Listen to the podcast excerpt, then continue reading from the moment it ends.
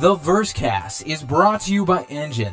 Create your free community website at enjin.com.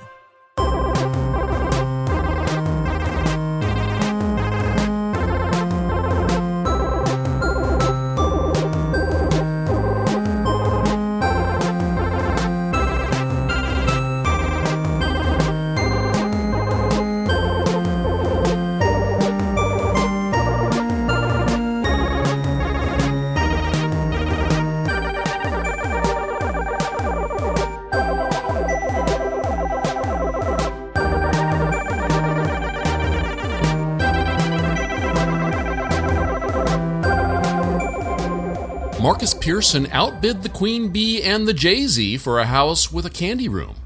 That's called winning. But then that was 2015.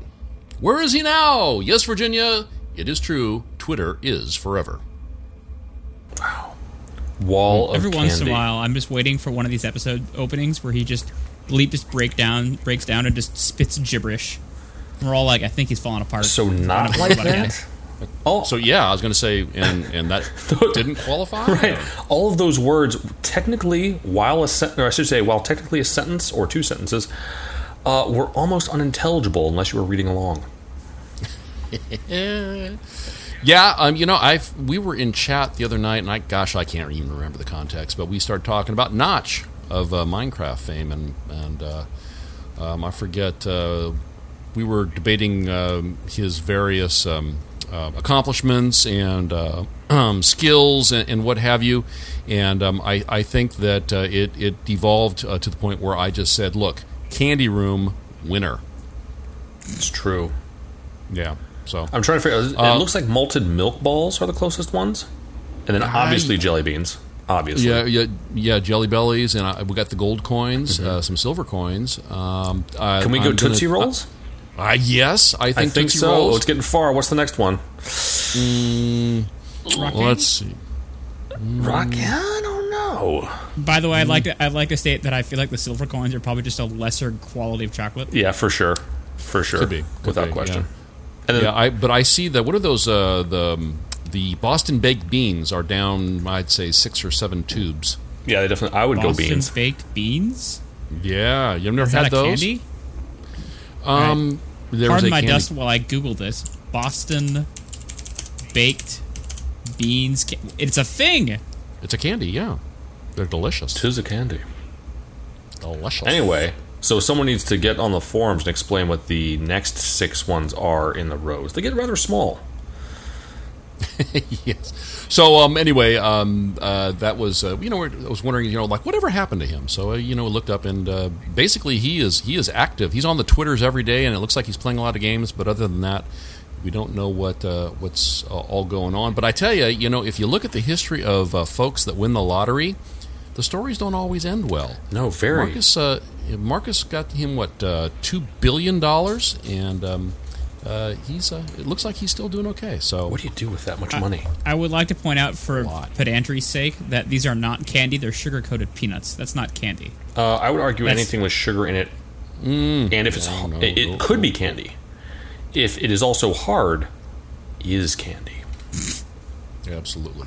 Ooh, now if we, we, we missed the table, and I will I will post this photograph in the show notes. Uh, on the table, I, we have three fountains. It looks like I, I'm I'm going to call milk chocolate, milk chocolate, dark chocolate, and in the middle, I'm going to say butterscotch. Yeah, I was thinking at first white chocolate, but I have to agree. Question is, uh, what is Black Coat Lady hiding in front of her?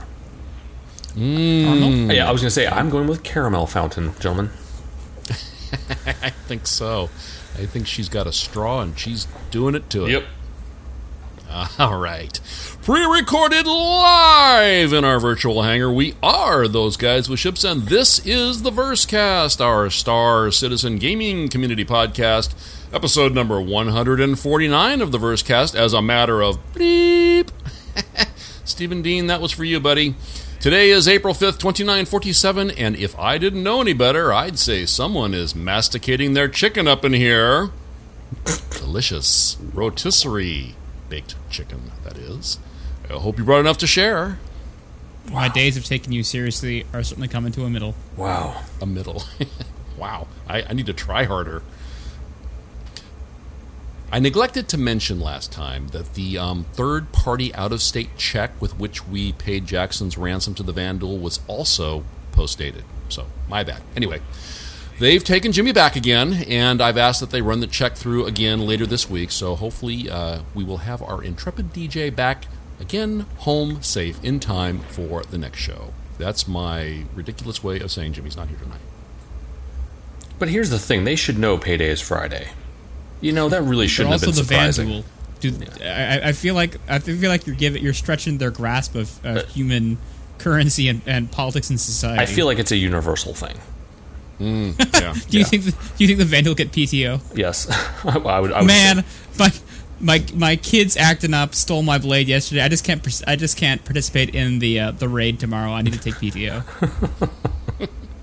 I just wish they'd read the date on the check for crying out loud. Yeah, it's not that hard. Come on, guys. It, it just isn't that hard. You even made it It's- glow. They should be able to figure this out. It's a, it's a translation error. You know, these things happen interspecies communication. I know, I know. It's uh, it's scary like that. So, um, guys, how are we doing? Uh, Mark, we we narrowly averted a canine disaster. We did. We did. Uh, you guys had a little clipping and clopping, but not really enough to. Uh, I feel like get the full flavor of what it is like to live in my household. You say yeah. canine disaster. I think uh, a chance for a lovable cameo. That it, it's true, and he is. Uh, there's a whole lot of basset hound, so it would be uh, it, cuteness factor forty-seven. um, annoying That's factor negative one hundred and thirty-two. Uh, Yeah. Brings me to an average of uh, two. the math is solid, new gentlemen. the math is solid. Tell me you're not an accountant. Oh no, no, I'm not Ace. Good. Okay. Good. No, he isn't. All right, Ace, you ready? Uh huh. Okay. True or false? Neither. The correct answer is true. The Apple Watch is essentially a fancy remote control for your iPhone. Hey, I have an Apple Watch. I take offense. And is it? I do too. No, no. Actually, I use it for a lot of stuff. Hmm. Kill time with it? No, I, tell well, time, aside from that, I I also date. track my fitness. Uh, if I get texts from you guys, all four thousand of them, Yes. uh, I get notifications when they arrive. and you So- don't respond to a single one. It's because I'm working. Yeah. If I'm standing in, if I'm standing in the office next to a computer, like texting on my phone, my boss comes by. It's like, "Hey, what you talking about?" I'd be like, "Star Citizen stuff." He's like, "Yeah, I thought so." Walks off. I'm like, So sounds like it's not a problem. Sounds like a non-issue. Clearly, what you do is you get him you get him involved in listening to the podcast, and then he understands. Like, hey, this is important uh, tonight. I got to figure this out. Got podcast business. Yeah. All right, so guys, um, last time, well, actually, it was the time before last, uh, the previous time that Jimmy was not with us, we had um, a, a conversation. We got a bit off on a tangent behind one of us having some opinions about stuff uh, when we were discussing the ten for the chairman with uh, Chris and Tony Z, and uh, I, We did? I, I don't, yeah, I don't remember exactly Yeah. what uh, precipitated the subterfuge. Who knows? I'm sure it was just fun. But anyway, um, in that 10 4, there were a couple of interesting questions which we didn't get to. So, through the miracle of copy and paste technology, we bring those to you now. Control V. No, Control C, Control V. Oh. It's what's for dinner. Ooh. Destructibles, perishables, who's going to clean this mess up? So, one of the questions which I thought was kind of interesting is um, if, and this was brought to us by Poison Taco, which, if you, if, if you needed any more reason than that to read this question, if a player can shatter the glass windows at Port Olisar, how will the game reset to a point where the windows are replaced? That was a good question. Um, because we're, we're going to have a universe with, uh, uh, what is it, 9 to 1 NPCs. Uh, so, uh, what Tony said, or yes, Tony, what, Not to interrupt. Can I read this because I really think I can get a few you knows in there. uh, go right ahead. Okay. You know. I'm on channel my Tony Z. Here we go. Remember, guys, the rule is you drink every time he says you know. I don't have that much better. Uh, basically, we'll have uh, two different, um, you know, tiers of repairs. Uh, you know, one for repairs significantly uh, enough to warrant the creation of uh, missions. You know, uh, e.g., uh, damaged satellites. Uh, you know, th- things of that sort. Uh, you, you know, if a player doesn't take these missions, then NPCs will. you know, second, there's there's the more cosmetic stuff. windows getting shot out in Area 18, etc. there's always going to be a player uh, I'm so, sorry. Uh, you know, there are always going to be players there, so it can't be a case of when the players all go away, then we will simply you, you know reset things. Instead, these situations will be handled by the NPC community. Uh, there will be you know M- NPCs that actually do light salvage. Uh, when uh, you know you break glass or when you shoot barrels of trash and garbage gets scattered all about some of these npcs will have responsibilities of fixing and or cleaning, uh, you know, all, all that up. all right, I gotta use the bathroom now. I was gonna say you're bloating Ace over there, and drunk Ace. well, I cry shenanigans. Uh, Gary Oldman invented this technology way back in 1997. If you guys click on that link. Ooh, is this? Uh, wait, is this a? Uh, is this is this spyware? This it is, as a matter of fact. Uh, yes. I was told not to click on links I don't know. It better be a Fifth Element reference, and indeed it was. And indeed it is. Yes, indeed. So the, that groovy little scene where uh, um, Gary Oldman as uh, Mr. Zorg uh, is explaining to uh, Ian, um, uh, which one of the Ians is that?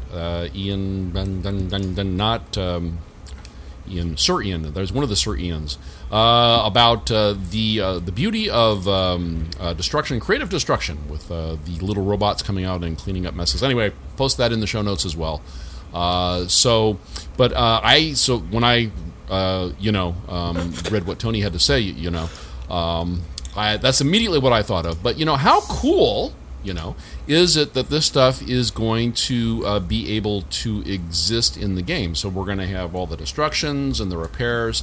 And uh, i think it would be interesting kind of fun if they made some of these ro- routine jobs available for player characters. You know so we could have like a crappy government job simulator 2947 that's a really interesting so idea. basically va- basically viscera cleanup simulator the the indie game that came out not that long ago. Ace, you're drunk. Stop talking. Yeah, I am drinking too much. Uh, so I like I like to think that uh, with Gleep with all his starships, this is going to be the profession that he ends up sticking with. Yeah, never actually gets in a single one. The, you know, he's got his he's got his reclaimer. Nah, didn't that. You know, try to go for the Starliner. Nope, not that. But but yeah. uh, it's like you know what? Trash cleanup, window repair. I'm happy. Guys, I got this fantastic broom, and I didn't have to melt a single ship. I, I, did my tour of government jobs uh, prior to owning any spaceships, so I'm, I'm afraid uh, I can't go back. Yeah, yeah, yeah. My, my, my picture is posted in places. yep, and anyone that, um, anyone that's a military and anyone that was in the military would know that you immediately, upon exiting the military, are qualified for any janitorial position anywhere in the world. So, in the world, yeah, I feel like I'm, I'm amply uh, qualified for these jobs. I intend to avoid that at all costs. So um, uh, now this is one of the things that I've noticed in playing GTA is that you uh, you things get destroyed from time to time, and then you uh, walk around the, the corner of the building, and then you come back, and ta-da! It's miraculously replaced. So it's nice to know, and I think it's going to. I think we will notice too. Um, I don't think that this is uh, useless fidelity, uh, and if you're playing the fidelity drinking game at home, go ahead. Uh, useless fidelity for fidelity's sake. Um, I think that this is, is going to add to uh, the immersion of um, of the environments that we're in, um, feeling more real. As you know that it's going. Go ahead. Sorry, go ahead. I was going to say, as, as an, uh, to take the the uh, play the devil's advocate, I get the alternate opinion here.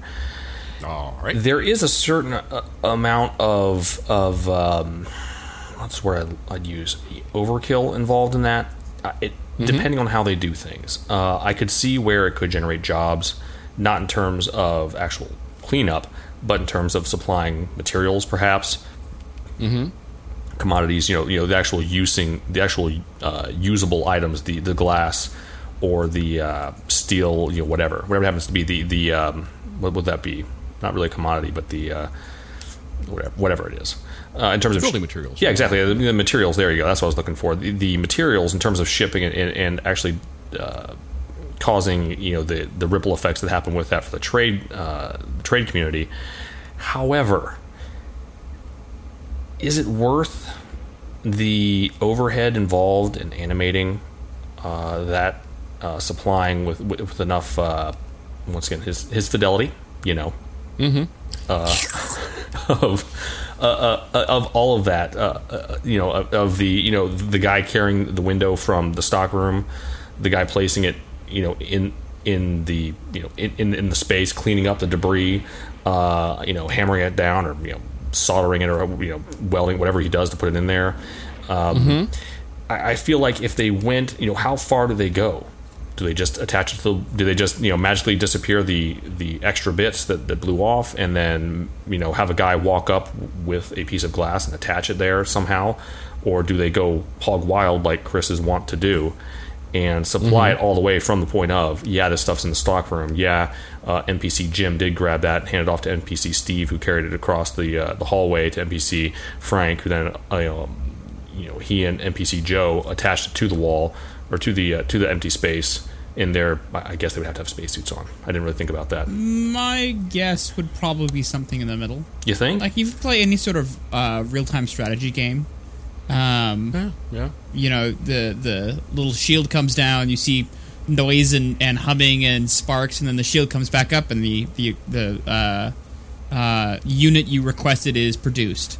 I feel like if you blow out a window at Olisar, uh, emergency uh, decompression barriers will come down to prevent you know explosive venting. There's some humming and, and machine work, and then the barrier comes back up, and look, fresh glass.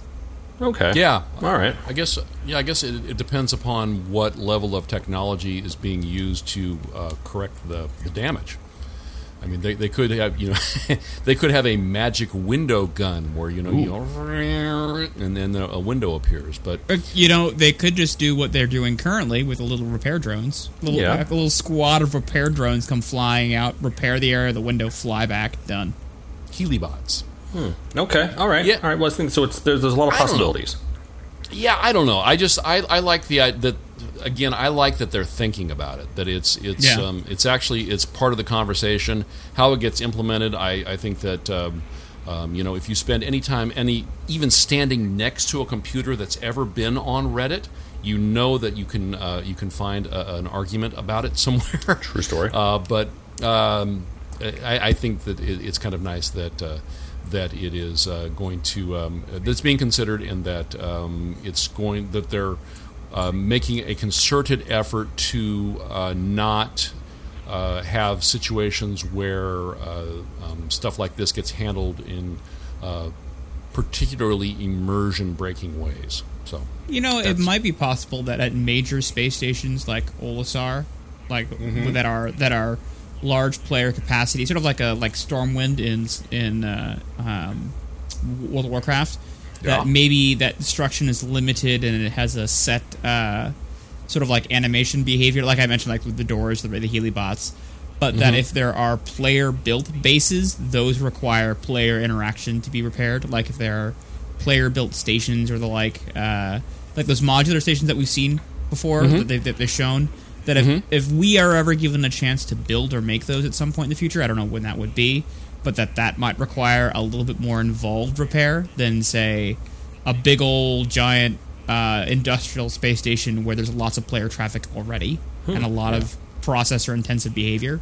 So well, Ace, you've played uh, Space Engineers, right? I've toured Space Engineers. It's not a game that I really enjoy because it doesn't have joystick support.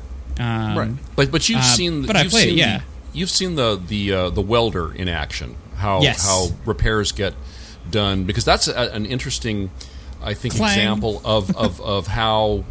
Uh, damage can occur uh, in a in an immersive fashion. So, Mark, have you played it? You know what I'm talking no, about. No, I have not. So this is Okay, all news so- to me. so if you have a, a, a structure in space, and it's been it's been a while since I've played it. So, but when I was playing it, uh, what would happen is you would you would build a structure in space, and then occasionally there would be um, a was it a meteor meteor usually shower? impacts of some kind. And Asteroids. It, could be, it wouldn't Yeah. just be asteroids. I mean, if you're if you're playing with a couple of friends and somebody doesn't break hard enough, their ship will bounce off the hull of the uh, of whatever structure you built and dent it. Yeah, uh, and it'll, and it'll dent both their ship and yours. And if the impact is hard enough, uh, the vehicle could get lodged in in the other vi- the other station. Uh, parts could fly off. Uh, all sorts of neat stuff.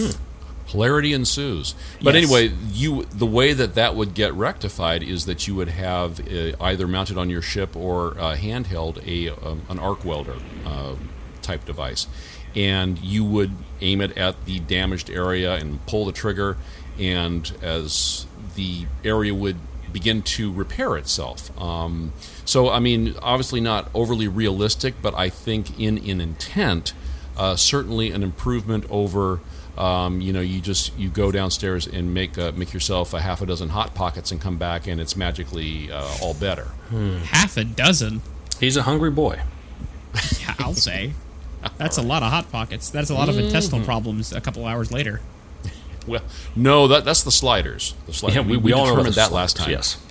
Or at least, at least you you you know third degree burns on your tongue at the time Ah, done. oof, yeah.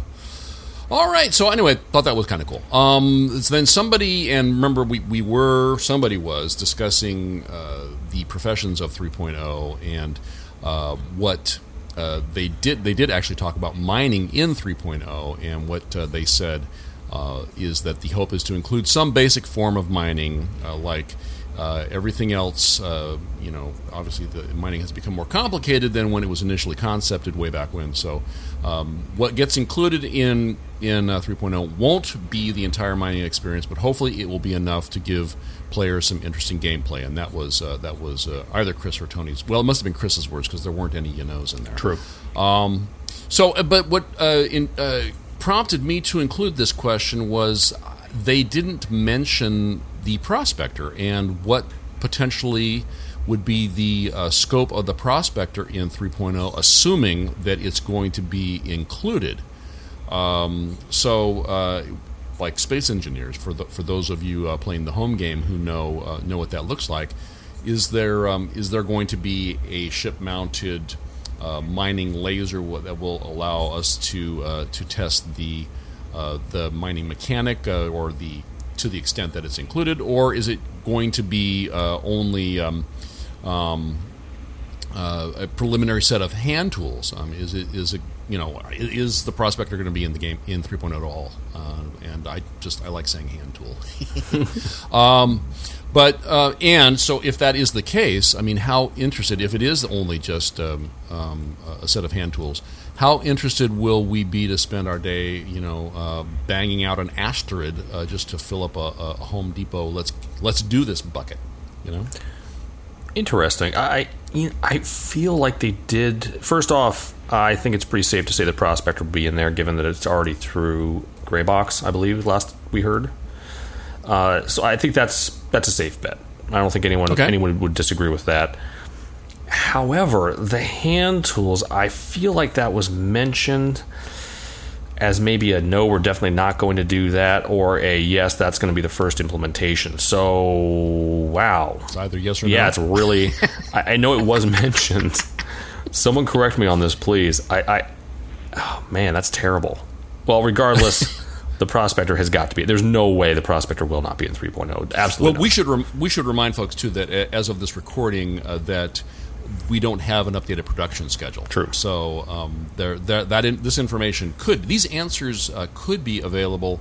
Uh, we just haven't seen them yet. They could be available right now. They could be right now in the future. So anyway, I, um, I I hope that the prospectors in there. I know we've got several people in the org that have one that are excited to play it. I mean, uh, the almighty Jonto uh, being one of them. And um, if it is just hand tools, I think that that's um, you know that's uh, you know cool and interesting and a logical first step, perhaps.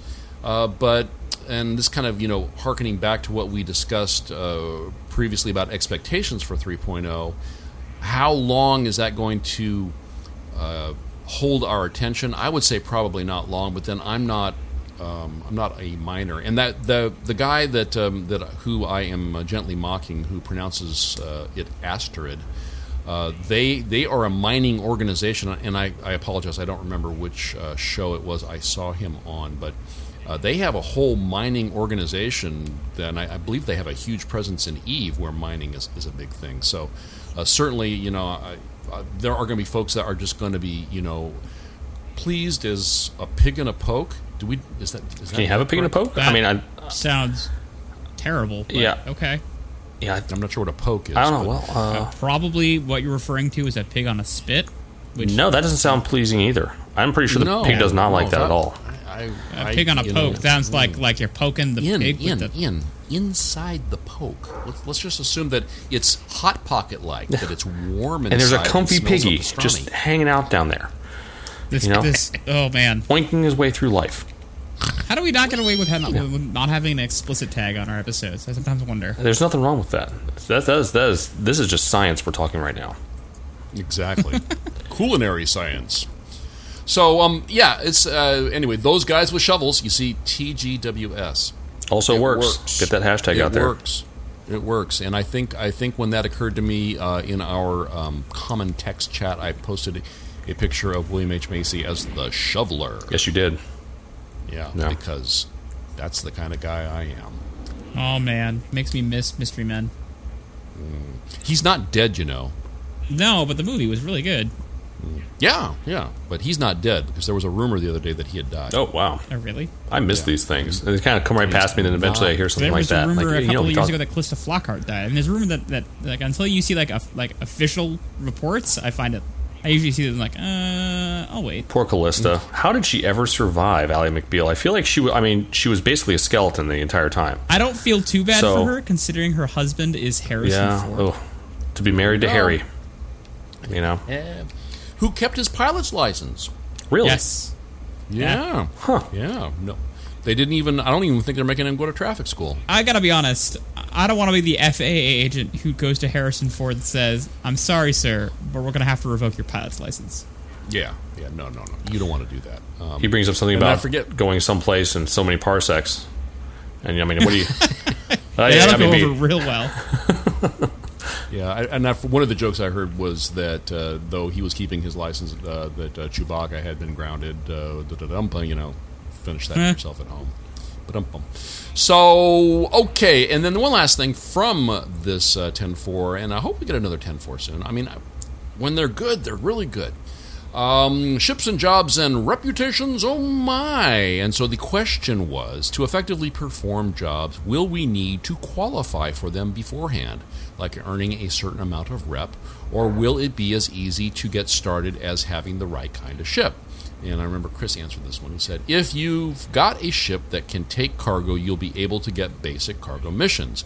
If you want to get more interesting or more lucrative missions, then you'll have to build your rep up first. Whether it's going to be a merchant's guild or a cargo broker, you have to prove your mettle, and then as you gain a reputation, you can move on to the more interesting and lucrative stuff. So does this this kind of uh, appeal to you guys? This this this sounds like kind of grindy to me. It can be. I mean, Elite Dangerous has this sort of rep system, Right. and That's my exactly what I was hope is my hope is that that the rep system in Star Citizen is more than just a series of of bars and numbers, and that it actually has real meaning, and Right. moreover that um, it's more uh, clear when you're trying to game rep with a certain faction what Mm-hmm. factions dislike that behavior or, or and what what factions uh, you're doing good things for I mean, Mm-hmm. World of Warcraft has a rep system. It's rarely ever used much these days, but there is a whole like there's a rep that, that you could use to get like a, a special pet from like the the pirates. Oh, right. And- I did the insane Yeah. title. Oh my lord. Yeah. That's that was 50 hours of grinding. I had no life. But my point being was that it was easy to check. Like you could you could see where your rep was going in which direction. When I, I've tried to piece together what factions are part of part of what groups in Elite Dangerous, and I've never had a really easy time of it. See, I wonder if if it's if um, uh, because I think that the idea is is sound and useful. The idea of gaining reputation in a particular area because that's you know that's real life. I mean you you establish yourself in a career, you work with people, you network, uh, you get a reputation for getting the job done or or for not getting the job done, and that follows you around and, and either helps you or hinders you.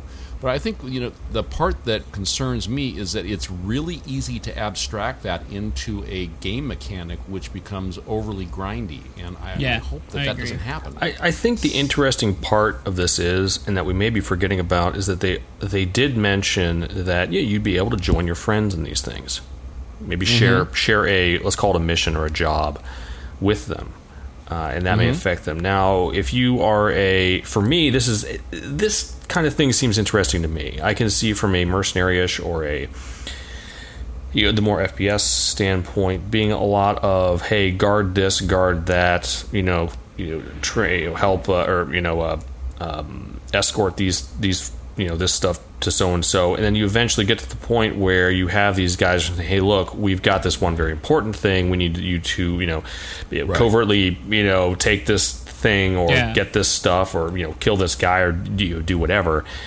and depending on the faction, it can be very, very interesting. I mean, imagine if you get to the point where you're at you're you're sitting there and you've got a a mission to go. I don't know, maybe a, you know some kind of political entity wants you to go kill a guy.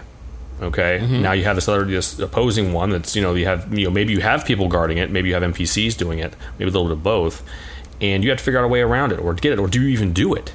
Is that something you really want to do? You know, I think there's all kinds of uh, potential play in there, and, and most importantly, though, that doesn't keep you from bringing your friends. Now, how they determine you know, keeping you from simply, um, you know, what would be the common, you know, the common, you know, zerging it or something like that, or over overpowering the mission. That I don't know. They'll have to scale things, or maybe you know, allow certain you know number. Yeah, I don't know how they'll do that. That that's something they'll have to figure out. But I think ideally, what I see this being is, yeah, you may have, say, some kind of gating going on with, uh, you know, your mission, your, your available missions. However. I see you being able to bring people along to help kind of boost them along if you so desire, with the understanding, Absolutely. yeah, with the understanding that if they do a poor job, that may reflect on you as well. Yet I think that that's a great way to handle it. That it's that you have to have a reputation or have proven your mettle, as CR says, to uh, the agent who is granting you the position. But it's like, okay, so who's going to help you? Like, I got people. I got people. I got this. Yeah, you know, yeah. they're with me. Um, rather than a situation where you know it's like four out of your uh, five party members have a, a, their their reputation bar is sufficiently to the right that they're able to do the mission, but uh, but Gleep is standing there over in the corner going, but but I I I I I, I, I want to go too, and it not working. Yeah, you know? or you bring them along, you just Yeah, accept the fact that. that. it may not go maybe as well. You know, maybe you Yeah. get Oh, yeah, ninety yeah, percent of it of, of the mission completion instead of the whole thing, or maybe it's a very very important one. You say, look, guys, we really want to bring you, but uh, this one we have to get done perfectly. And these four guys, we've all been working on this. We really know how to do this. You know, thing X. Maybe it's you know whatever it happens to be. Mm-hmm. And like, hey guys, we got to go on this one alone. I know you guys want to come. We'll bring on the next one for the same guy. Don't worry, we'll, you know it'll be fine. Just this one we've got to do on our own. Maybe that's a good. You know, it, it allows I think for a little bit of what is it, a little progression. I think which is important in I, these I types would of games. like to. I would like to say that what I want to see is that the reward for the missions that you do are not necessarily faction specific ships, but like you said, faction specific, interesting, unique missions. yeah, yeah, if if the if the goal because part of the problem with elite dangerous is that uh, if you rep for a particular faction uh, the the tone and missions that you get don't change really. Okay, uh, they all stay the same. What you might get is a different type of ship or uh, some territories get closed off to you because now you're hostile in those territories which is neat. Those are good parts of, of rep. But it, it doesn't feel like a substantive change to what you're doing. I mean, part of part of uh, natural progression in the real world is that if you do well, presumably, and you get uh, you get saddled with, with better and often different or more expansive responsibilities, your day to day experience changes. And I feel mm-hmm. like that's something that I want to see is that the things that you do change, not just that you are better rewarded with that faction's rewards. That's one of the big things that bothers me about some of that stuff is that it's like, well, now I'm just making X dollars and spending that X dollars on X ship, and Right. I feel like I'm spinning my wheels. It's a grind tree, and you don't, you know, Yeah. it's like you don't want to. And you when don't you want to when you, grind. when you grind get tree. stripped away, I've heard well, grind I bush. when you get when it gets stripped away, and suddenly you see all you you see instead of seeing the factions in the universe what it is, you just see uh, transaction for transaction's sake. Yeah, it loses some of its yeah. luster. I would like to see quality missions versus quantity. To me, Yeah. that's important to me. As you get higher end, your missions get more interesting or more detailed, uh, and, And maybe fewer and farther higher between. stakes. Yeah, Yeah. maybe, maybe- yeah, maybe further. Yeah, I agree. Yeah. Well, I, th- I think that we're all in agreement that it's uh, that the idea is not bad, and that it's important that it be implemented in a way that keeps things interesting. Yeah. Implementation will be the trickiest part, as with so Right. much of this stuff. and did it not get Well, you it- from playing with friends? Yes. Yeah. And one uh, uh, one more thing about Elite Dangerous, they're in uh, as of this recording, they're still in beta with their multi crew, uh, their first multi crew expansion. And uh, one of the criticisms, uh, I listen to uh, the Lave Radio podcast uh, occasionally, and one of the criticisms I've heard discussed in that is that they're having a real issue with how um, crews are being compensated. How you know you have a, a person who has a big ship and he hires other people as crew, but the way that the reward is is divided up is uh, is based is based in a way that that a lot of people are unhappy and thereby um, disincentivized from participating in that aspect of the game. So uh, when I was listening to that, I was just going, you know, yeah, I can I can imagine when we get to 3.0, if they don't have these activities that you know we're planning on doing together, if they don't have a way where we can all participate and all be reasonably compensated, that's that's going to be tough. That's that's going to that's going to make it hard for folks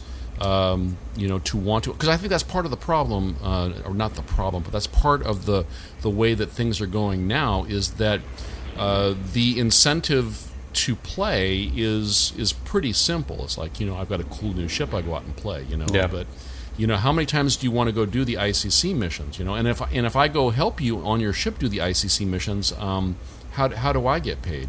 You know, it's been it's been a while, so I don't really remember, but it's um, it's not it's it. I think that that's an important part too, and I think that you know, thank you, David Braben and and Frontier Games for you know kind of. Um, doing these things first, and um, you know, uh, creating some examples that others can learn by, can learn by. Pre-alphing the alpha. Yeah, but it's just anyway. Uh, uh, that's that was an, another thing that I had thought about, you know, in the context of Elite Dangerous, which, um, you know, whether fairly or not, does get that um, that uh, or has that reputation of being overly grindy. So, all right, well, um, guys, and, and remember from last time uh, that uh, the three of us were together, uh, we had a um, a conversation. My thumb flailing um, conversation with uh, our friend Amontillado. And um, uh, so I, I spoke to him after the show, and uh, you know, to be fair, I mean, when we he and I were having our conversation, that was not with the idea that this was going to be something that I was going to bring to the show, but it turned out being interesting enough. And I asked him, I said, you know, hey, that was really interesting, and you have some excellent ideas. Is it okay if, if I bring to the show? And he said, yeah, sure, of course.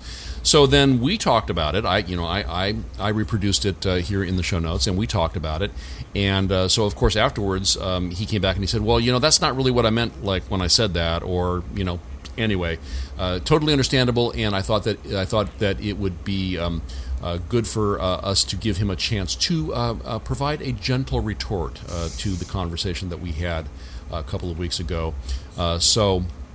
I want to read that to you now, and then we can discuss that afterwards.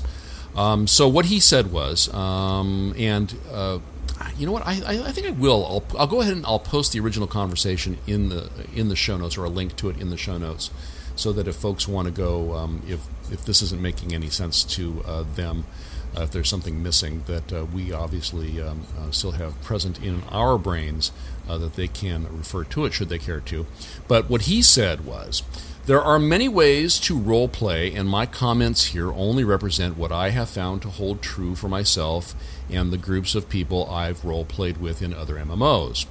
And so he has a couple of corrections. Um, uh, uh, character names, he said, are going to be of the character um, at player format. I'm not sure exactly what he means by that. You guys have any idea? Uh, I think what he means is that uh, your player, being you, has a handle, and then you can have you can have essentially your character name will be ne- unique to you.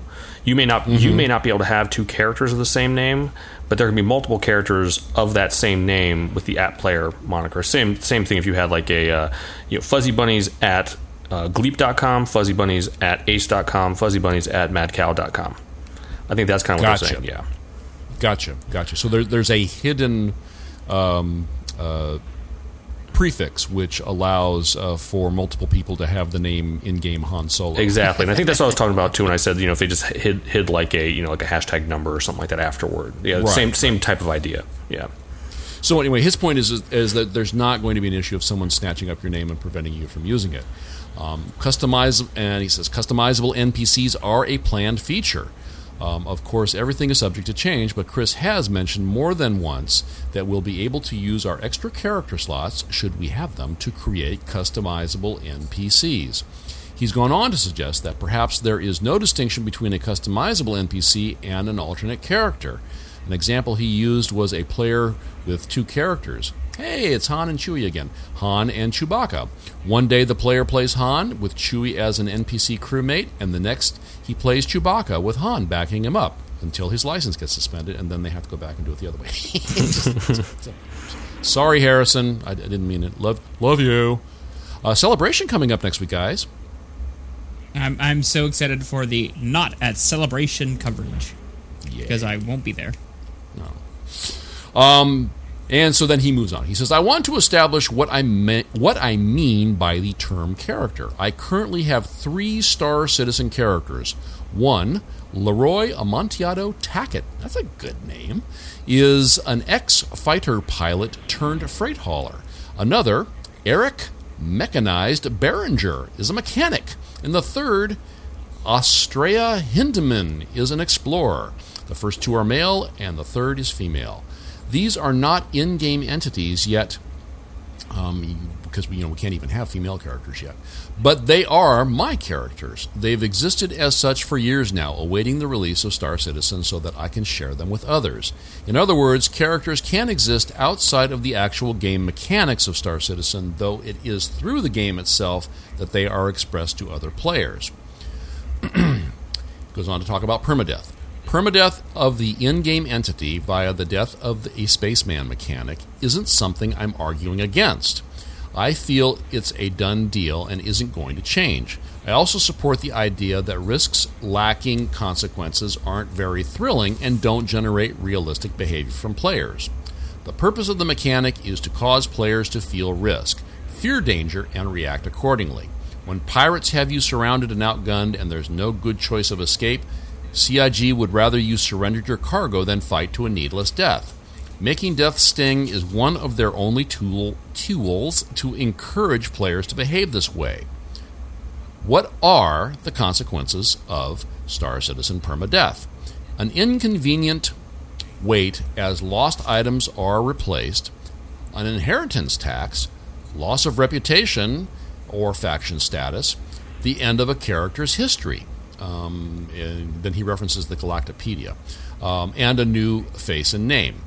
I'm looking to circumvent only the last. If I can reuse Eric's face and name, I can still play that character and continue his story even though the in-game entity that he was shared through has died. In quotes. In what do you uh, single quotes? Is that that would be a Richard Finger? Richard Finger. Uh, I believe it's just. Uh, I think you can still say you know it's still quoted. It just depends if it's in, within a quote. You just quoted within a quote. Yeah. Double quoted. What? What he Is that like a double negative? I've heard that it said it's quote unquoted died. Quote unquoted died. All right. I've still lost faction reputation. I still must wait for my ships to be replaced via insurance. I still must pay the inheritance tax. All of these penalties are an accepted cost of having engaged in dangerous play. They are a part of the fun, even. If I can't reuse Eric's face and name, though, it is a huge, and he has it in caps, loss that deeply affects the enjoyment of the game, and it is therefore counterproductive. Role players are the people most likely to react to in game scenarios in an immersive manner. I think that's a good point. These are the people that least need the permadeath mechanic to help shape their reactions. They are also the people that are going to care the most about their ongoing ability to play their characters.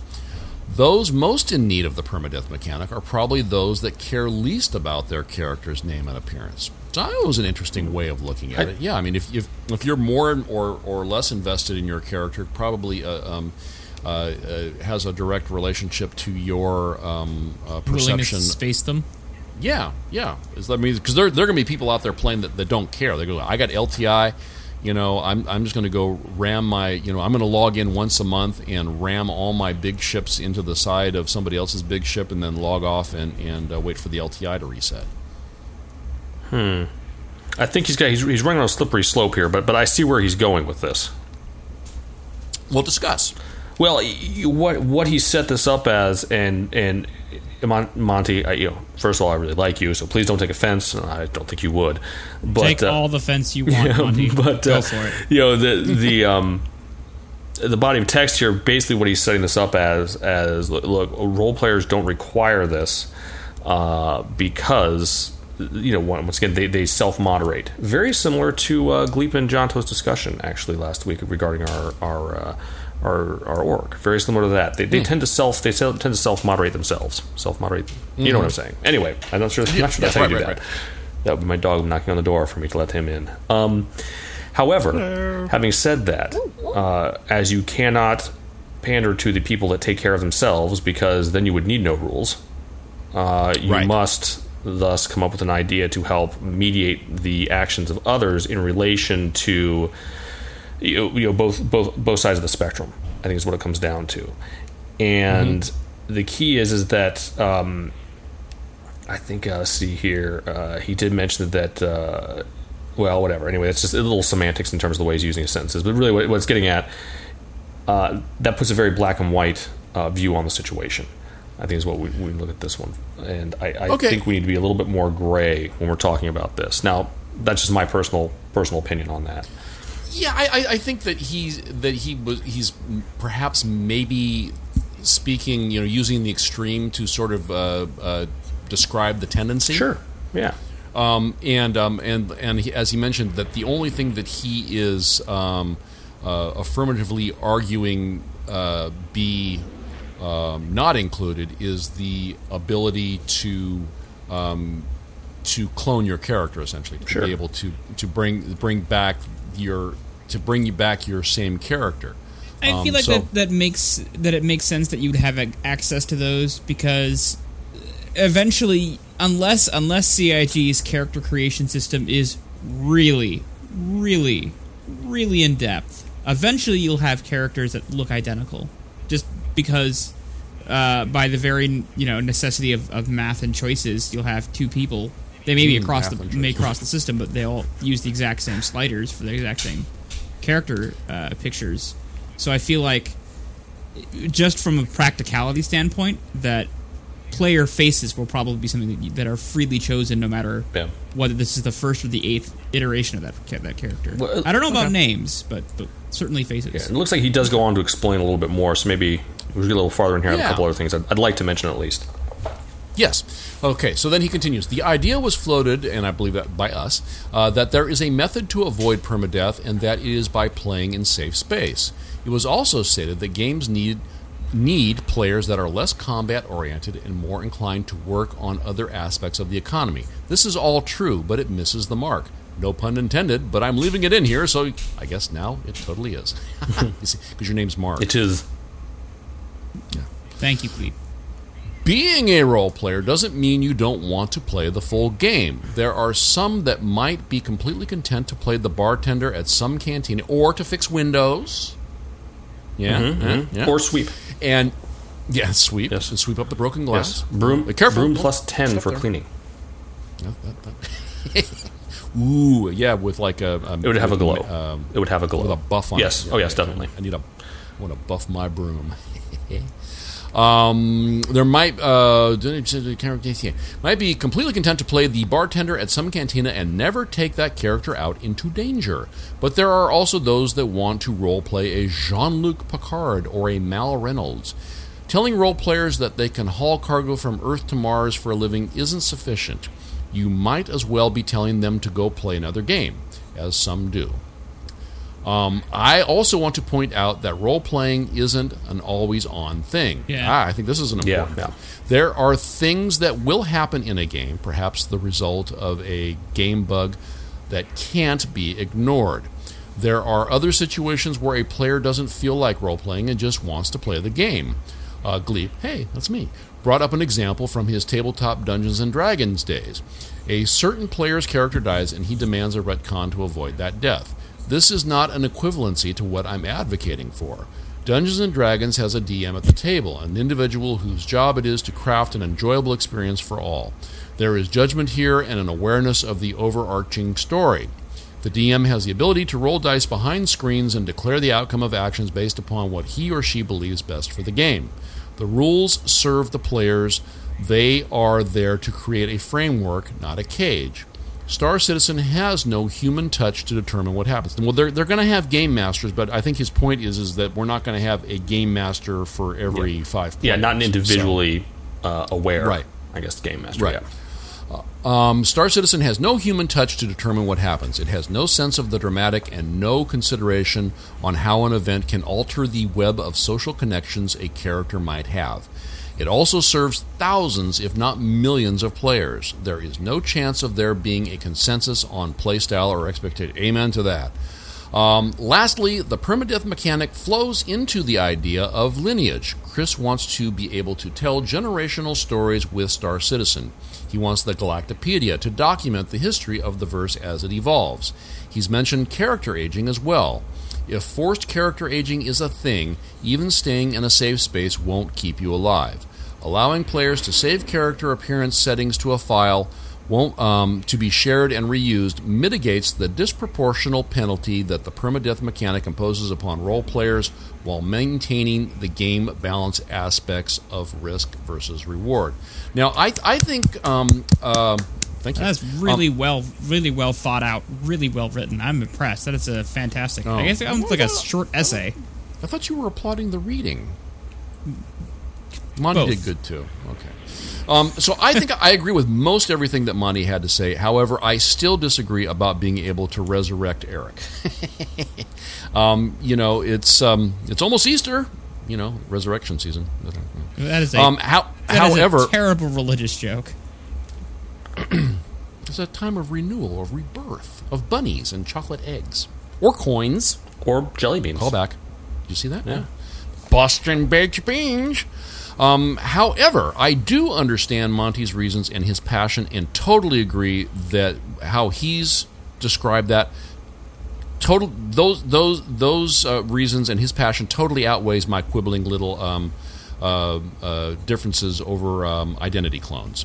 Um, him being able to do what he so strongly wants to do will not detract much, if at any, from my gameplay experience. Um, so make it show number one, and um, so um, uh, Mark, please. Uh, where to start? Uh, first off, once again, uh, the disproportional penalty to permadeath, I think, is overstating what it actually is. Um, really, what he's saying is, is that penalty. What, what's disproportional about it is that he can't keep the same character look and name on a character, regardless of the risks he takes. Mm-hmm. Then once again, Well, what's what's the what's the risk? If, if he if he cares about nothing, okay. So here, here's my thought. They want Well, the they- risk wait, is what you lose in a, in, a, in a monetary sense, I guess. Well, and you'll you'll you'll, you'll get your say two ways, but follow me on this one here for a second. I, I, I, I want to make sure I get this whole thought out, so then you can then you can rebut in in, in proportion to my uh, my comment. If the only thing you care about, and this is straight from what he's saying, and once again, Monty, I like you a lot. I'm not I, I'm not harping on you and or the you know the the validity of your of your reasoning. I'm just I, think it's important that we have some dissent in here, so I'd like to play the devil's advocate when I can Yes, yes, absolutely. Um, if the only important part of keeping your character as you said, is that you want to have, or as he said, let's, let's not talk directly to him. That sounds that, that that's just asking for fights. As Monty said, is that he wants the um, you know the only thing important to him is that he keeps he keeps the character's name and the the look of the character at whatever time in his life that he chooses at the beginning of his game when he makes the character. Um, if that's the only important thing he has, or if that's the only thing that's important to him, then where is the risk? If he knows that he can die and relive that character, what's to say if that character doesn't gain some scars? You know, loses an arm, half his head, whatever mm-hmm. whatever's available to him. Does that necessitate a reboot of the character? Does then he not want to continue on there? Does does he necessarily have to die? Uh, what if what if it's just that you know if that what if in the game, he wakes up and the guy's got a mechanical leg. Now, he didn't imagine himself with a mechanical leg, but now he's got it. Mm-hmm. That's along the same mechanic. He's not really losing the character, but does that affect his role playing at all? Does that affect his sense of identity? Is that something that he's concerned about? Uh, what if he loses an eye and that gets replaced? Does that you know is that important enough? What if instead of a hand he has a claw? And that's just the way it was. He didn't have the he didn't have the money to replace it with the cool flesh-like hand from the fancy guys at Terra, but instead he had to do the cast-off hand from the guys in the Spider. You, you know, mm-hmm. Is that just because he happened to be out there? Does that affect how how he envisioned his character, and is that worth maybe killing him off, or is that is does that necessitate a reboot of the character? I think the problem is that it's it's too easy to say, and this goes really for any argument. I'm getting at is it's too easy to say my reasons are the important reasons that this should be this way. Mm-hmm. Everyone else's mm-hmm. reasons for doing this aren't important. And I think that's the important thing to get across there is that we all feel very passionately about certain aspects of the game. Mm-hmm. That doesn't um, that doesn't mean anyone else's or what they have to do to make the game work for everybody is are any less valid. I think that's where it comes down to, and we all need to take kind of a step back, say it'll be fun and just like every other game, we'll make it work. You'll mm-hmm. have your chance mm-hmm. to role play, and if you want to go out, and once again, I know I was one that was, was talking the safe space area for that. My my intention there was if you intend to make sure that you know when your guy dies, you have a story that you know the beginning, the middle, and the end to. Mm-hmm. Then you need to be in safe space, because ultimately, with risk comes the possibility. Or with danger comes the possibility of dying or not knowing what, what, what the outcome is. That's the whole point of it. That's what danger is. So right. if you're willing to take that risk, if you want to be a Jean Luc Picard or a Mal Reynolds, then you understand that with every action, there's going to be some kind of consequence, and that one may be that you die, and you do lose that right. guy. But that's part of the spice of life. That's what makes it so interesting. That's why those characters are so fascinating, is because they took their, you know, they, they took that chance, and they managed to get through it. How about the 1000000 mm-hmm. red shirts that didn't? You know, some you know that's that's not a bad thing to be a red shirt. You know, sometimes because what that does is when you do finally get that character to live through that one moment that you know really you had no reason to live through. That's what makes mm-hmm. it fun, not the 14th iteration of Eric that managed to get through it. Right. You know, what's the fun in that? There's nothing interesting about that. 14th Eric is just the same as first Eric. He didn't have anything interesting. You know, I mean, it, it was just a continuation of something that was ultimately a figment of your imagination anyway. You built up these whole storylines around these guys, which is fine. But use mm-hmm. it to you know use it to expand your uh, creative juices a little bit. You know, make make a reason for it to be another one. You know, get yep. a backstory. Yep. Anyway, that's that. I could go on for anything. But anyway, Ace, what what were you thinking? Well, okay, so um, I had a, a, a couple things to say. Uh, firstly, uh, I, I understand his impulse for wanting to create and recreate the character. Um, because as an as someone who does a lot of who did I guess a lot of RP and would like to do, do so again at some point, um, a lot of RP characters have their own arcs or storylines or, or things that they're doing in their character's style. Um, and if you're you know if you've been working on a story with somebody or a, a, a scenario with somebody or a, a, group of RPers and one of your characters just unceremoniously passes away entirely and there's no way to fix that, that can change. That can that can feel underwhelming because it feels like work you put into something disappears. Now, not to say that doesn't happen in real life; it does. But I, I feel like it would be like if I had been writing a book, uh, and uh, you took a look at it, and you and you said, "Nope, can't write anymore," and just and like I been like you know finished a sentence and was ready to start the next chapter, and you just pulled it all out of my hands and said, "Nope, it's not yours anymore. Can't do it anymore." And that's not to say that it. it the idea is that it, I have authorship or uh, experience with that that piece of fiction that I'm authoring with somebody else or with a group of people, and if the system takes that away from me, which is what that feel what that would feel like if you like suddenly the character you had created suddenly you can't access them anymore. It feels disempowering to the player, like you're Yeah, you're yeah, you've sure. lost control, and, and there's nothing worse for a player in in any game. I feel like, unless it's a, a horror game where that's the intent is part of it is that you're you're you're supposed to lose control. Um, but as a general speak, that you know most games work to empower players to have control, and the games that don't, that are expected to, are often received poorly as a result. Um, I will say that uh, I do agree with you about the idea about about changes. Um, I do, I you know, I, I do wish in some games that I've you know uh, RPGs that I've played that there were some ways to record the passage of time other than the fact that my armor is now five times flashier and sometimes in the case of WoW larger than it was before. So big. My armor is, if you've ever played Outlands, is now Enormous. several different shades of, of neon and at least one to two sizes bigger than I am. Way to date yourself. Uh, thank you.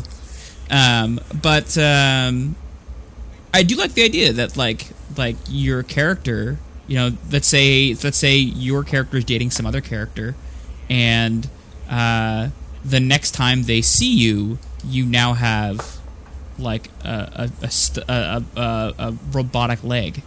That adds a moment for conversation Sure. in RP. Yeah. Like, what happened to you? Like, what where what what happened that caused this? And then now you have a story that your character can. Well, I went out to the system and there were Vanduul that there weren't supposed to be, and there's this thing, and I, I suspect that this, you know, and and now you created a story. The part of the problem is that, that there are some people out there who don't want to have that, who want to play the bartender, and I will fully admit. Uh, during WoW, during my RP time, uh, I guess not not WoW, but during Guild Wars, during Guild Wars 2, for a long time, my character ran uh, a player run bar in um, the main um, uh, human town in Guild Wars 2.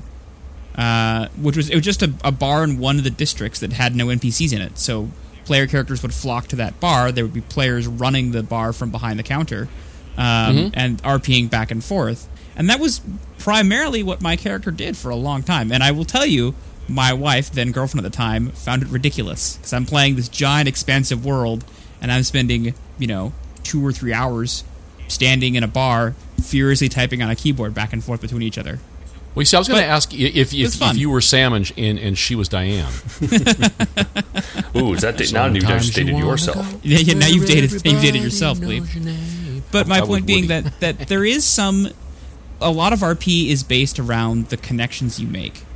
That it's and it's it's in the small moments. I think part of the reason why a lot of people love the the Mass Effect games is not necessarily just the great combat, but those quiet moments where your characters are just talking to each other because that's when the connections happen. Unless you're playing Andromeda. And, and RP is is that, but with another person on the other end and not just a scripted AI. Right. Right. Um, yeah. Um, okay. Um, I, I I agree with everybody. I agree with everybody, and um, I, I uh, Mark, I agree with you. I I don't like the idea of being able to bring the character back. Um, I, well, I, I you know I, I want to rephrase that. I'm not going to say I don't like it. It's not something I would ever do, but this it's going to be a, a big a big game universe, and I think there's room for everybody to be able to, within reason, to be able to um, uh, to have the play experience that that they would want to have. Uh, so if if um, if Eric uh, you know, if if I keep meeting Eric over and over again, and sometimes he looks a lot younger than other times, um, and some whole- you know sometimes little Botox never his hurt. cybernet Yeah. yeah, his his limbs grow back. It's like you know he's you know uh, on Wednesday he's got you know three cybernetic limbs, and then on on on Friday he's uh, you know sixteen years old again, and and uh, uh, He just has all of, all of his digits. He just can't change his mind. He you know keeps going back to the the face changer place, and it's just like you know what? I think I just I want a bionic arm and to be thirty now. Yeah. Well, that's well, but that's I think that's a good point. I, I don't I'm I'm I'm assuming that part of or I'm assuming that part of the assumption is that the only time you get to import that character is when the other one dies. Uh, you can't have two characters named uh, Eric the mechanic. Sure. You can only have one at a time. So um, you can't have you know various Erics um, you know at the at, at the same time. I Um, knew I knew RPers in WoW who would have multiple classes of the same character. Sure. Well, I think I think what he's getting at though Um, is that it's not. You know, honestly though, guys, would I think Gleep brought up a good point. Would you really, would it detract from your game if you had someone No. continually made it over and over? No. Honestly, I wouldn't No. either. Really, Absolutely. Yeah, after everything I said, you know, speaking from the heart, really, I wouldn't. I wouldn't care at all. I'd be perfectly fine I with that. If that's what if that's what you know, makes you happy, I'm more than happy uh, to do that. But I wouldn't detract from other people who uh, really rely on that on that sense of, of of potential loss of an entire character. I wouldn't. I wouldn't. I wouldn't force my opinions on those people either. No, Yeah. no, not. And I think that's the, the big Yeah. point is that there's plenty of room for all of us. And if you know, if you know, which Eric am I going to play with today is going to be in my party today. Um, I, I can I can totally get beyond that because it's important to him to be able to have this experience um, with with his characters. So um, absolutely, abs- I wouldn't do it, but that's but but I'm looking forward uh, to what you were describing. I'm looking forward to my characters. Um, um, dying um, heroically, Oh yeah, hopefully. the heroic death, Um, and then the and- one that makes it through. Oh, oh man, Right, and then and I'm going to have a um, you know I'm going to have all that information you know somewhere, be it you know if we have an in-game faci- um, uh, mechanic or facility for it, or whether it's on Spectrum. Um, if those two things are actually going to be different, um, yeah, I'm going to have a, a you know a Hall of Gleep fame, and so I'm looking forward to that part of it. Um, so, uh, but I absolutely, like you said, I, I don't want uh, the way I intend to, to play the game to um, adversely affect uh, somebody else's experience, especially when it's not it's not something that um, that if um, that's not that's not going to bother me unless I make a point of having it bother me. Yeah, and and the majority, So- it needs to be. You you can't in these types of things. You really can't pander to a what is going to be a rather small minority, and that's the key with Yeah. that. You really have to keep in mind the overall game and gamers in general, and a way to corral those that will push the boundaries. I, I Mm-hmm. agree. My only hope is if they're going to pander to the small group of RPers, please, please let us sit down. have you not seen the sitting animations No. for all the all the eating ones and whatnot they've showed for for all people? the NPCs. I have. I just, I desperately want those for players Oh, too. I'm sure there's no way they don't. I mean, they've already got the animations, so all they have to do is That's true. You know, all they have to do is figure out a way for you to attach to a table. I, okay, I'm with you on that one. I'm with you on that All, one. all, all you need to be able to do is go to the bar and go up on the stage and do the Ben dance. Yep. That's it. Ben dance, Nothing else. and then sit Indian style and watch them and clap, or snap your fingers. Yeah. Either one works. Exactly. Well, let's let's let's give a big finger snap for our friend Amontillado, and uh, you know he uh, he put a lot of work into that, and we really appreciate it. Um, I, I, he's a he's a very thoughtful individual, um, and uh, um, he uh, definitely our community, uh, the, the Greater Star Citizen community, and and our uh, those guys with ships community are made uh, richer uh, by his um, his presence. So uh, thank you again, Monty, for that. Indeed. All right, and so guys, look at hey, where has the time gone? Well, um, we we teased it a little bit uh, last week, so let's uh, just mention it real quickly on the way out the door here. Uh, Big Benny's vending machine, yay! Um, if you want one, you can um, you can subscribe uh, until April seventeenth. So you still have time. Uh, you can uh, become a subscriber, and you will get one in your hangar should you should you choose. And so that's um, that's very nice. And uh, we do have a, a new member to the org, uh, Splat Willy Crash. Oh my gosh, that is a new favorite name. The New favorite name, yep. Uh, he says, Greetings, citizens. Splat Willy Crash here. I am an early adopter who, while managing expectations, do fairly drool at the long awaited 3.0 release. I look forward to cargo hauling, trading a little, exploring, and a ton of mining. Okay, a lot of mining. See, he made a, a measurement. I see what he's doing there. it's so clever. While I did not experience the brilliance of Chris Roberts at the Porridge Master stage, I have enjoyed every space game he created. Wing Commanders, Freelancer, and Privateer. When I saw the Kickstarter campaign, I was on it like flies on, well, far be it for, for, for me to trash your PG rating. Love the podcast. I'm happy to hear Mark is alive and well since the podcast is better for his presence. Yay. Hooray me! Aw. Now, if we can only get one for Jimmy, someone send one in for Jimmy. Otherwise, he'll feel bad. I bring a fairly eclectic mix of ships that include a freelancer, that's a stock freelancer, an LTI MPUV, a couple of 85Xs for the LTI, of course, a Dragonfly with LTI, an Aurora LX, a Reliant Sen, which I believe is the exploration mm-hmm. ship, if I'm not believe so. A prospector, and in a complete lack of self control and a legendary level of mining zeal, I fell in love with and subsequently purchased an Orion. Wow. What sold me on the Orion was the write up on the mining mechanic. Everybody has a job, and if you botch your task, we may well not get paid and may break our ship, or if we really screw up, we may even die. Just the thing to keep you interested while you're slowly while you slowly sock away the credits. I look forward to the Best Dang Star Citizen podcast continuing its tradition of informing me and keeping the interest high. Looking forward to flying with you guys, but be forewarned, my moniker fits me like a glove. See you in the verse. Splat. And then he says, P.S. Mrs. Splat hastened to correct me. The Aurora is hers on her account, and if I scratch it, dot dot dot dot. Tell tell her, uh, tell Miss Splat that uh, I'm united in love of the oft maligned and oft overlooked Aurora. I love my LN. Oh, So we, we have we have Mrs. Gleep, we have um, uh, Mrs. Uh, Mrs. Turd, Mrs. Ace. Mrs. Ace, Mrs. Ace, Mrs. Mrs. Soon, the soon to be Mrs. true, Mark, true. Mrs. um, Cow. and Miss Mrs. Jimmy, um, and uh, and now Mrs. Splat. Can we need?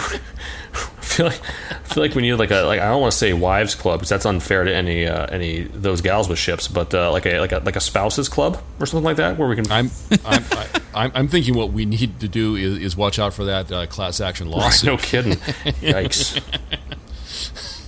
All right, and then over at the website, uh, we have uh, new members. Uh, Sisek joined us, as did Falcroth and Jaxorix. Uh, that, that's how I'm going to pronounce that. All righty, well, guys, um, uh, it's been it's been fun. Uh, we um, uh, we got her done, and uh, there's more left over for next time. So you know, can't ask for any more than that. Got anything else? Uh, after the show, Mad Cow, I would like to talk to you about possibly restarting that Arma server. I have some interest from some peeps, and so there's maybe more, some more on that front in the future. But I just wanted to throw that out there now. If people are curious or interested, I already have some peeps that are that are uh, interested in, in reviving some of that business, and uh, we'll talk about subsidizing at some point because I know it was it was uh, a labor of love for you. I want to make it less was of a burden. This it was. around. It turns out, turns out it was going on sixty dollars a month at one point uh, was a little much. Yeah, but Yeah. once again, you know, I was happy to do it when we were playing. Uh, once it kind of fell off, it turns out that is actually a rather large Kind expense when you're not actually using the server. So Yeah. who knew? Yeah. Yeah. Who knew? Yeah. Well, excellent. Um, and we do uh, ma- mention one more thing here. Uh, Ace uh, pointed out uh, prior to the show that there is a big patch dropping on the Andromeda coming up when it's a Thursday. Oh, Ace? really? Thursday. So at that time of recording, it'd be the sixth of this month. So Ah, yeah, yeah. So the, the patch will be out by the time this airs. So um, uh, hopefully, so we're all having lots of fun playing the new patch by then. Yeah, yeah. So there, we'll uh, we'll discuss on the next show. So there, there's hope on the horizon for um, for all you Andromeda types. So very very cool. All right, well, please do go to enjin.com. They are the quick, easy, and free solution for hosting your community website. That's E enjin.com. Be sure to check out Star Citizen The Base Radio at thebase.sc, where you can find rebroadcasts of our show throughout the week. Check out the new INN. It can be found at imperialnews.network. Reach the podcast by email, comms at versecast.org. On Twitter, we are at versecast. Please do be sure to use the TGWS hashtag. To join our org, go to robertspaceindustries.com slash org slash versecast. On the spectrum, Roberts Space Industries slash spectrum. No, it's dot com slash spectrum slash community slash versecast. On Steam, we are those guys with ships, and do be sure to check out our Star Citizen gaming community website. It is versecast.org. Baby, can you dig your man? He is a righteous man. My name is Gleep, and all my contact information is in the show notes. Oh, that's right. We don't have Jimmy here. Oh, poor mm. Jimmy. Mo- moment of silence. All right. I hope he avoids the sliders this time. Yes, indeed. Uh, good night, Gracie. My name is Ace Azamine. You can find all my information in the show notes or uh, here on TeamSpeak, uh, uh, and sometimes on Discord. So I'm over there a little bit in these days. Um, and uh, tonight's episode is brought to you by the Flumph, a lawful good aberration. Uh, uh, a uh, uh, hopefully, you know, in your dungeoning times, you come across one of these. You know, they say, uh, "Always trust a Flumph." oh, do they really? Yeah, That's Yeah, it's in the- adorable. it's, in the, it's in- the Dungeon Master's Guide or the uh, Monster Manual. I, when I was when I was a kid, I always wanted a brownie. Someone would come in, like clean your crap up, and then take off just because he wanted to. Yeah. You know, I love But- the but you never got flumphs. to see I 'em? just like That'd be they're amazing. such bizarre looking creatures. Gotta leave rotten food Don't on the ground. Mom, he takes the care brownie of will handle yeah. it. Yeah, not a big deal. No, mom, it's no big deal. It's just clothes. The brownie will do it. He's like, like the "Where- spaghetti Where are you hiding these young girls and they're in uniforms? Is this appropriate, Mark? No, it's fine, mom. Not that brownie. You're okay. I found another merit badge. another mirror. and they make cookies. There you go. That's the Flumph. Anyway, Beautiful thing. I'm Mark or Mad Cow. You can reach me at madcow1001 at gmail.com or mark at versecast.org. Everything else in the show notes uh, that I won't ever check as per usual. Uh, or you can get me on Discord. Honestly, guys, Discord. Just Discord me. Uh, when Spectrum goes live, we have a mobile app, by all means that. But seriously, Discord's fantastic. It tells you when things come up. It's basically like chatting. Uh, meet Fable Junkyard, uh, Solidus, um, Turd Ferguson, uh, Lacondi, all lots of guys. We really generally have some pretty good chats out on there uh, in the in the community chat and Versecast. Uh, feel free to voice up, send us weird pictures, uh, talk about anything technical and or computer related, and we will all jump on it like flies on the proverbial poopy. Uh, other than that, uh, that's all I've got, gentlemen. I'm ready to to cut this one uh, cut this one loose. All right. Yeah, there's a turd joke in there somewhere. Pinch this one off. Pinch, Is pinch one out. said? yeah, let's let's let's pinch this one off and call it done. Until next time, then, we are those guys with ships, and this has been the Versecast. Bye. Boop, boop, boo, boo. Mark, he's not See you guys.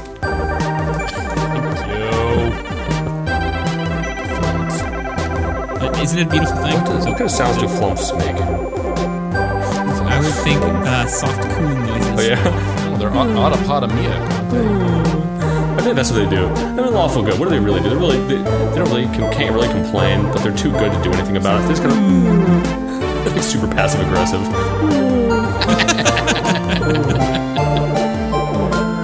Oh, I guess I guess I'll help. you. guess. Can't the brownie do it? Hmm. I've got a rash.